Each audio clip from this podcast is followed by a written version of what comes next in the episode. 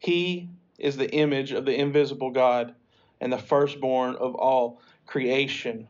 For by him all things were created, both in the heavens and on earth, visible and invisible, whether thrones or dominions or rulers or authorities. All things have been created through him and for him. He is before all things, and in him all things hold together. He is also head of the body, the church, and he is the beginning, the firstborn from the dead, so that he himself will come to have first place in everything. For it was the Father's good pleasure for all of the fullness to dwell in him, and through him to reconcile all things to himself, having made peace through the blood of his cross. Through him, I say, whether things on earth or things in heaven. Lord, as we look at your attributes yet again, looking at, Lord, your awesomeness, Lord, I ask that you move upon us, that you help us to understand even just a little bit more of maybe this familiar passages and familiar text and familiar topic for some, Lord, but to help us to understand that as much as we know of you, we don't know enough. Lord, I thank you for opportunities like this where we can gather in your presence and learn of you. Lord, I ask that you apply this to us in your name. Amen. Thank you for standing. So that was Colossians chapter 1, verses 15 through 20. And we're looking at the three omnis of God. And what I mean by that, we know that omni means all. Okay, so we are looking at those attributes that actually distinguish God from creation. Like, there is nothing about what we're going to talk about tonight that I can conjure up in myself, not even imperfectly, like we talk about when God is love and we can love. These are one of those attributes. These three are the three attributes that they belong to God and God alone. These are the three attributes that make God God. Okay? You're not going to be able to apply this to your life. This is for us as mere mortals to understand how big our God truly is. This is for us as mankind, as creatures, to understand our Creator. And how do we apply that to our life? Well, when we fully understand who God is and how big He is and what He operates, who can stand against us? Right? That's what the Word of God says. Is the devil going to stand up against you? He tries, but God has defeated him. If you continue reading in Colossians, it says, what, Brother Matt? That he made an open show of him on the cross. There's nothing that this world can throw at us that God isn't in control of. When you start to understand that, does it make your days better? Not necessarily. We still go through things, but it makes them bearable because I understand that whatever this world is throwing at me right now, my God is bigger than that. Right? So that's why we are looking at these attributes. Omni means all. So the three omni attributes of God characterize him as all powerful, all knowing, and everywhere present. Okay, that's what we're talking about tonight. That God is all powerful and what that means, that he's all knowing and what that means, and that he is everywhere all of the time. Okay? Each of these involve the other two, and each provide perspective on the all-embracing lordship of our God. We say God is sovereign. We say that God is Lord. You can actually use those interchangeably because to be Lord of all is to be sovereign over all, right? So what are we actually learning tonight? Well, we're learning yet again that God is sovereign, that he is Lord. Amen. And this is how he rules and reigns through these omnis. So omnipotence. I've said these so much in my head, I'm going to get them confused. I know that I am. Omnipotence means that God is in total control of himself and his creation. Okay? He is all powerful. God isn't controlled by anything more powerful than himself. And underneath the umbrella of God is all of creation. So he controls himself. Think how much power that is to have all power and to also be in self-control of that power. And creation and everything that we know is omnipotence. His omniscience means that he is the ultimate benchmark of truth, that he is knowledge. He knows every single thing, past, present, future. And actually it goes any even deeper than that. His knowing is the unfolding of our history, right? Nothing catches him by surprise. So his ideas are true. Like he is the benchmark between truth and falsity. He is truth. Whatever comes out of his mouth is truth. And in essence, he also declares what is false. And his omnipresence means that since God's power and knowledge extend to all parts of his creation, he himself is present everywhere. If we could fathom that right now in this room, there is both angels and demons and God. There's a spiritual warfare that's going on right now as we mere mortals work in this reality. There is a spiritual, otherworldly reality that we cannot see, that's invisible. But remember, God is both the maker of visible and invisible. There's a spiritual reality that's happening right now, and God is actually here because he's everywhere. I understand we like to quote, where two or three are gathered, I'm in your midst also. But guess what? He was here before we were here. He's everywhere, all the time, all at once. Makes you really think about what you do, what you say, where you go, how you act, because God's with you. He's with you there. He sees everything. He knows everything. I know we like to equate that to a child growing up, right? And there was things that my parents found out about that I had no idea. Like, how did they know that, right? But God's even more than that. Growing up, I thought I got away with a lot of stuff. But as the conversations change with my father, as I get older and he gets older and our relationship changes, you know, he's slowly but surely, Brother Gene, picking apart my childhood and telling me every single thing that I did wrong, everything that I did right. And a lot of times he'll be talking about something and I have to stop him and I'll go, hey, how did I tell you that? How do you know about that? And he'll get that crooked smile that my dad gets and he'll side eye me and he say, come on, man. It ain't that hard to figure out what you was doing. You know, I thought I was slick. I thought I was getting away with everything and I got away with nothing. Right. And even more so, my heavenly Father was there in the midst. Those things that my dad knows about, he wasn't physically there, right? He just knew what I was doing. But God was physically there with me. It's crazy. It's crazy to think. It humbles you is what it does. Because when you think you were getting away with something, I'm all by myself, nobody but me knows, God's there. He's there. Together, these three, they define God's lordship, and they yield a rich understanding of creation, providence, and even salvation. Everything flows out of this power that God has. So let's look first at omnipotence.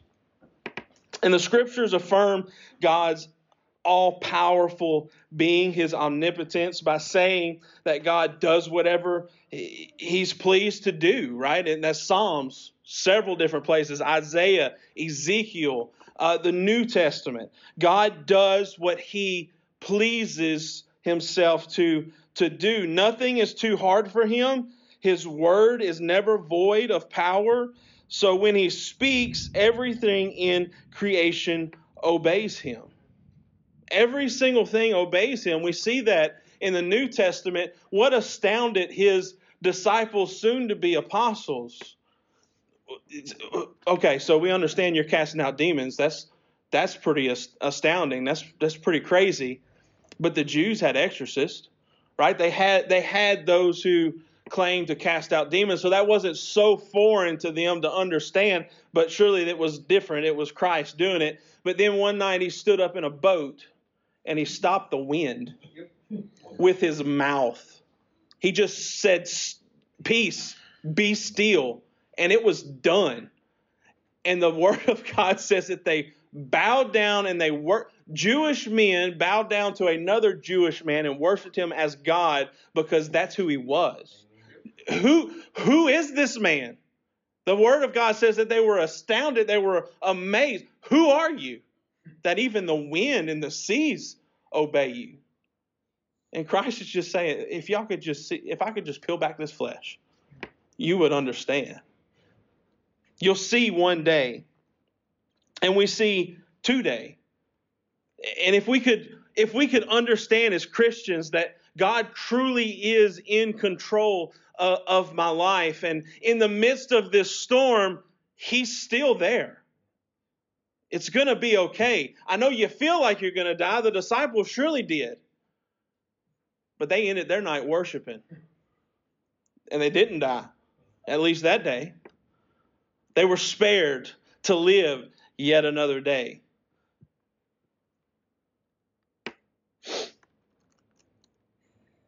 Creation bows down to him. He's all powerful. Oh, creation obeys him. His word always prevails. Like it always prevails. It never falls void. We can't say that in ourselves. I've said a lot of things that hasn't made it past my feet, right? I've made promise after promise, knowing when I made them, not going to keep that. I've said a lot of things that were void in my life, but nothing that God has ever proclaimed to me has ever been void in my life. Everything that he has said up to this point has either came true, is coming true, or by faith I know it will come true. How can you have a hope in that? How can you have faith that that's going to happen? How can you trust in that? Who's more powerful than God? He's all powerful. If he can't, if it doesn't exist yet, guys, and it needs to be, he'll just create it. He'll just speak the words and it'll happen. If there's a mountain in our way, what does the word say? Just a little bit of faith on my part, and the power of God moves that mountain out of the way. I can't do that in myself. But since he's the benchmark of truth, and he's proclaimed himself to be this, guys, let's believe it because it's true. We can trust that his prophecies always come to pass because name me one that hasn't. Well, yeah, we've got some unfulfilled prophecies because the time isn't right. It's not yet here, right? But name me one that hasn't come to pass yet. They all will before it's over with. Isaiah 43:13. Even from eternity, I am he, and there is none who can deliver out of my hand. I act, and who can reverse it? So I'm going to read that again. Isaiah 43:13. This isn't Isaiah speaking. This is in quotation marks here. Even from eternity, I am he, and there is none who can deliver out of my hand. I act, and who can reverse it? That's a question to be asked by God. Name me a man who can stop what I'm doing. There isn't one. Name me a being who can stop what I'm doing. There isn't one. Daniel 4:35, all the inhabitants of the earth are accounted as nothing. These are still quotation marks, guys. But he does according to his will in the host of heaven and among the inhabitants of earth. So this isn't just a spiritual thing. he acts physically as well, right? And no one can ward off his hand or say to him, "What have you done?" It sounds a lot like Job, right? Job had some of these same questions. What are you doing? And when God answers him, Job went, "I'm sorry. You're right. I'm wrong. I knew of you. Now I see you. Now I know you." So his power, it's a universal power. And what I mean by that is it is the power that controls everything in the universe. There is no other power. We get our heat and we get everything from the sun, but he created the sun, right? We get our waves and our tides and our seasons from the moon, but who put the moon in orbit? We gaze into the wonders of our universe at night. We listen to a rolling thunderstorm like's happening right now, and we think, man, those things are powerful. Those things are awesome, but they were created by this God. The kings of this land, their rule, their land, the people of the land, all of it controlled by him. Every bit of it. God not only rules over the big things, but the Bible tells us that he rules over the individual things. It's the small things. He rules over everything. He has his finger in every single thing. Every single thing. God not only rules over the big things, but he's over the small things as well. He governs our steps. He decides our paths. You say God is worried about where I'm going to go tomorrow? No, he ain't worried at all because he's already decided it. You say, well, that takes a lot of power out of me, right? If I'm already predetermined to walk in this path, what does that mean for me? Well, that means tomorrow I wake up and I pray a prayer like this. Hey, Lord, what do I need to do today? What's my path? I know I'm going to work, but as I'm working, what do you have for me to do? There's a responsibility for us to walk in righteousness. Omniscience. It's the next one. God's power. He's all powerful, but God's power isn't a blind power. He operates with full knowledge of what he's doing. He didn't just say, let there be and hope for the best. He is the master carpenter, right? The master architect. And from what I know from my college days and doing CAD and CNC, we didn't just take off making parts. There was a draftsman who sat down and drew out a blueprint to the most minutest detail. Brother Ethan knows what I'm talking about now, his new job. And I was given this set of blueprints, and then I created parts according to the blueprint. And there was a finished product before the first part was even made. How do you know? I have to have something to set it up against. God has created in the same thing. In his all-powerful, all-knowing mind, he has set this thing. He knows our end. He knows everything that's going to happen, and he created. His power isn't blind. Everything God does has an intelligent purpose. It's intelligently designed. It's a definitive goal. He has one goal in mind, and that's to have a bride for his son. Since God's power is universal, so also is his knowledge. His knowledge is his own intentions. Nobody taught God. Nobody is teaching God. He is the one giving out of knowledge. It's out of himself that this knowledge comes. God knows everything in himself and his creation throughout history. Scripture often refers to the universality of God's knowledge, and it often mentions that God knows detailed happenings on earth, even into the future. Now, he could have made us like this to be autonomous, and he could have created and set some universal laws in order and just let us go. But God isn't a God that operates that way. He's a personal God in that he knows us. God's omniscience is based on his authority. He is the supreme judge of all things. How can he hold that title? because he knows everything. He's the only being in all of the universe that can say, I know everything, and not lie. He knows everything. I can say that. I have said that. You don't need to tell me about that. I know it. I don't know everything. There was a time in my life where I thought I did. I'm learning.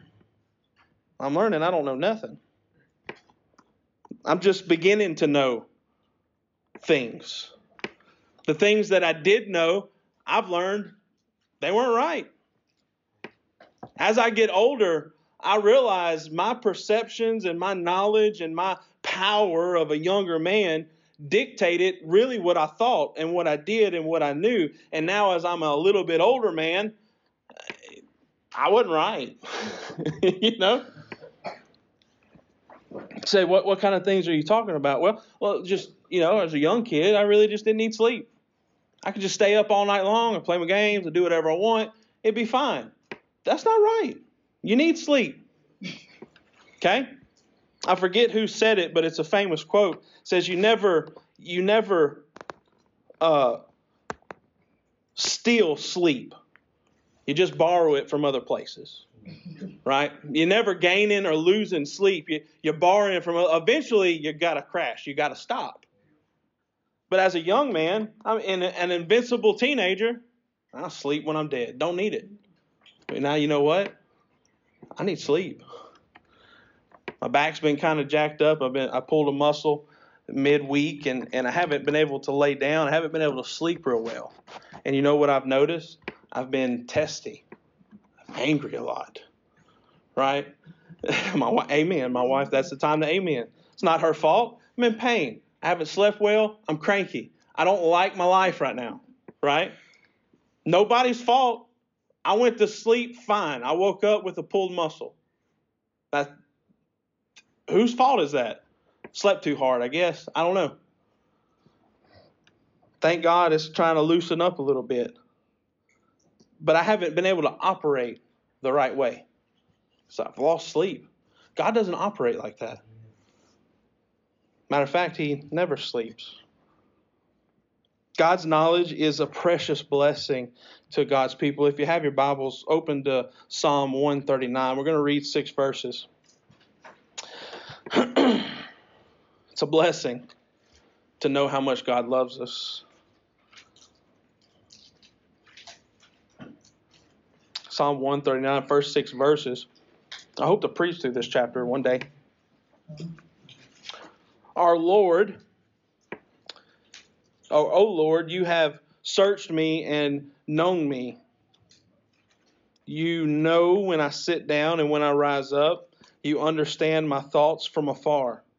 You scrutinize my paths and my lying down, and are intimately acquainted with all my ways.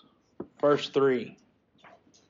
He scrutinizes my path and my lying down, and are intimately acquainted with all my ways. Even before there is a word on my tongue, behold, O Lord, you know it all. You have enclosed me behind and before, and laid your hand upon me. Such knowledge is too wonderful for me. It is too high. I cannot attain it. That's God's knowledge.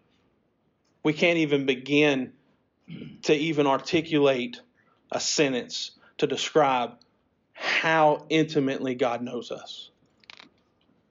Now that should scare you. Even as a Christian, God knows you, like really you. He knows you better than you know you. And I know me pretty well. And the things I know about me, I'm kind of scared to know that God knows. But to the world, God knows them too. Why is it so important for us to bring this message of hope to the lost? Because there's a God who knows them, and they don't know him. That's the problem we talked about this morning, right? How scary is it to know what we know about God in salvation and security and future glory and all that stuff, and still have that thought, God knows me? Oh, no. You know, like, uh-oh. You know, He knows me. Even before I articulate a word, he already knows it all. Do you know what that says? God knows your thoughts before you think them. Now, what does the Bible say? There's thoughts that come through, and if we let them get into our heart, then they become sin. So what that says, what this literally is saying is before you even think the thought, God knows it. God already knows what's going to happen. He already knows what you're going to do with it, and he's already made a way. That's the knowledge that God has. This passage emphasizes how deeply God knows us wherever we are. Verse 6, it's such a wonderful thing, I can't obtain it.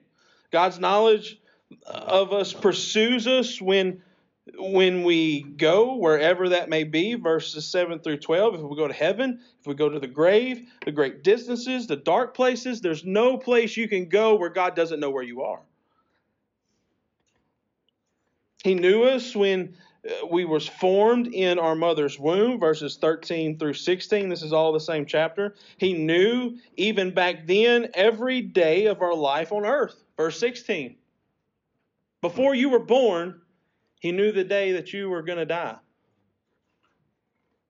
This is intimate. Wicked people should well be terrorized by this doctrine, but our psalmist here says that God's knowledge for us is wonderful and it's good. That's verses 17 through 18. And then he ends 23 and 24. He prays that God will draw on this knowledge to lead him to repentance and forgiveness of sin. If God knows our sin, I pray that he shows me that, right? God's omnipresence, his presence in every place and time. This isn't just that God is here now. It's that God has always been, right? This is big God theology. It's before there was, he was. He's here now. He'll be here in the end. It's not just that he's here with us, and he is, but it's that he's always been here. Time doesn't bother him. Dates, hours, days. He operates outside of that. Matter, not matter, visible, invisible. None of it matters. He's invisible as God the Father. He's broke into this reality as God the Son. He's with you right now as God the Spirit. There's no place that he hasn't been. There's no place that he isn't. He's here. Scripture answers this question that is God present everywhere?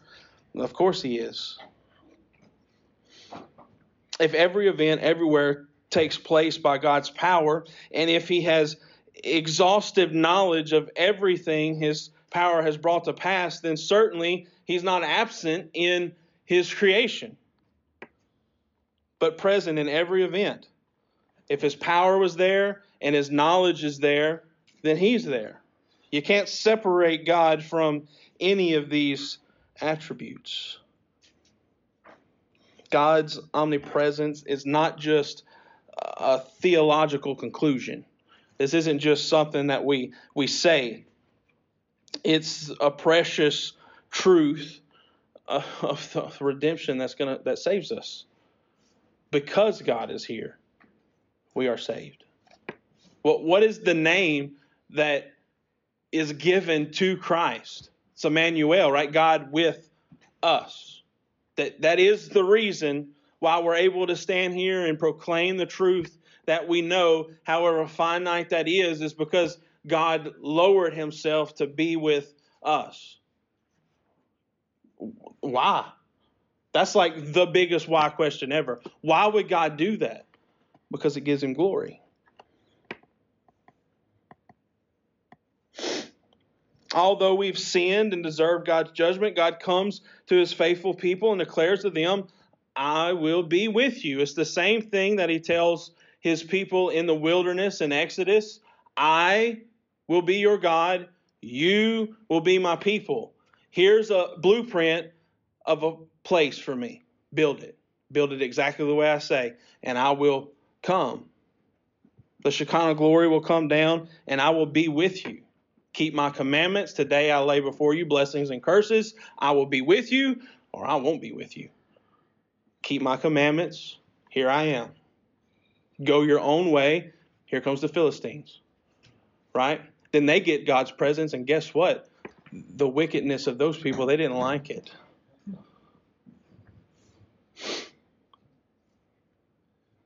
So we see the unity of these attributes. All of them operate with each other.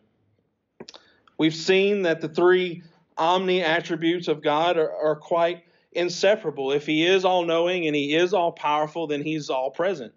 He's here. Since God's power is purposeful and universal, it implies his omniscience, right? If there's a purpose to it, then there's a will behind it. If there's a will behind it, there's a person behind it, right? He's here. He knows everything. And since God's omnipotence and omniscience are universal, we have to conclude that he is omnipresent. We could note further that since God is omnipresent, that all of his attributes are present as well. He is here in his power, in his knowledge, in his glory, in his love, in his mercy, in his wrath. He is here. You don't get part of God. That's a blessing and a curse in itself. You don't get just a part of him. He gives us all of him. What is it that rips you to shreds with conviction, and at the same time you feel peace and joy and love? That's God. Because it is he who is ripping you to shreds, and it's also he who is bringing you in, saying, yeah, you'll be all right. You're going to be okay, right? These attributes are like the other attributes of God. They're inseparable from each other and from him. I'm going to say this, and we're going to have to explain it. God is simple. You go, nothing you just said is simple, right? What I mean by that is that his attributes are not separate parts of him. Like all of these things that we're talking about, he's a simple God. This is him. He's not 15 different parts, right? This is God. He's not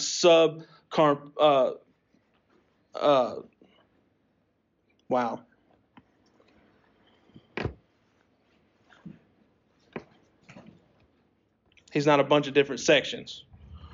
I was trying to say a word, but it just wasn't there. He's not a bunch of different parts all conglomerate together to make God. He's God, and we recognize him by these different parts, right? That's something that we need to understand. Everything that the Bible tells us about God is just so that we can understand God. And it's still not good enough to fully understand God. He dumbs himself down in a way in which we can understand. So when we talk about God and his love, we have to only talk about God and his love, although we understand it's every bit of it. It's why we do these things. So it's not a God problem, it's a us problem most of the time. Amen. These attributes, these omni attributes, they are a way of speaking to God's lordship. That's what we've been speaking about this whole night, is God is Lord. The scripture uses that phrase, the lordship of God, or God is Lord, or Lord, over 7,000 times to name him specifically. And theologically, we use the word sovereignty. And it equates to lordship. That's when we say Christ is Lord, we're saying Christ is sovereign, right? If God is sovereign, he has to be Lord. He can't be sovereign over all and somebody else be Lord, right? Or you can't be Lord and somebody else be in control of what is going on.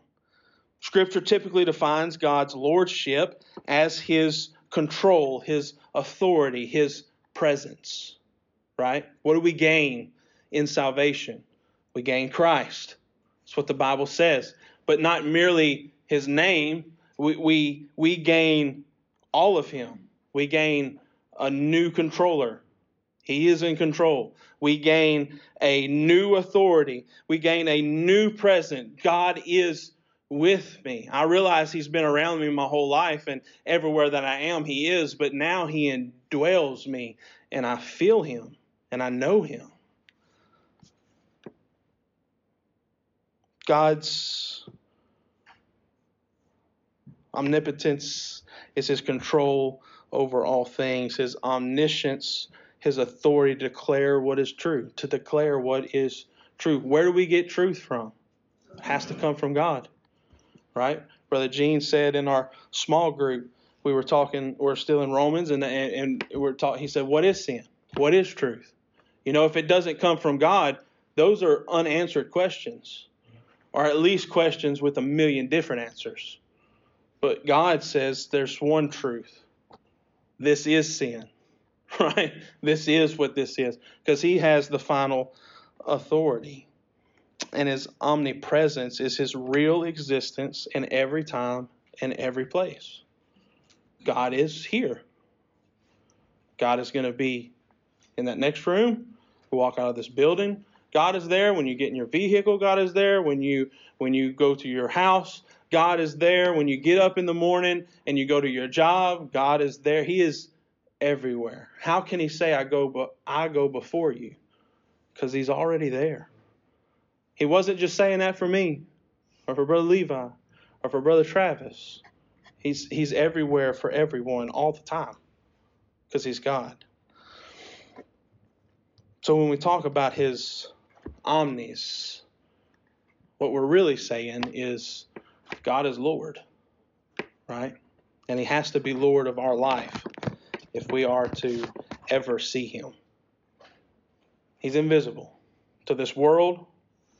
He's invisible. He doesn't exist. They can say whatever they want. They can say they believe or not believe, but until he is revealed to them, they are their own God. You say, how do you know that? That was this guy. That was me. Until I met a bigger God, I was it. Until I met someone who was worthy to gain control of this life, I was in control.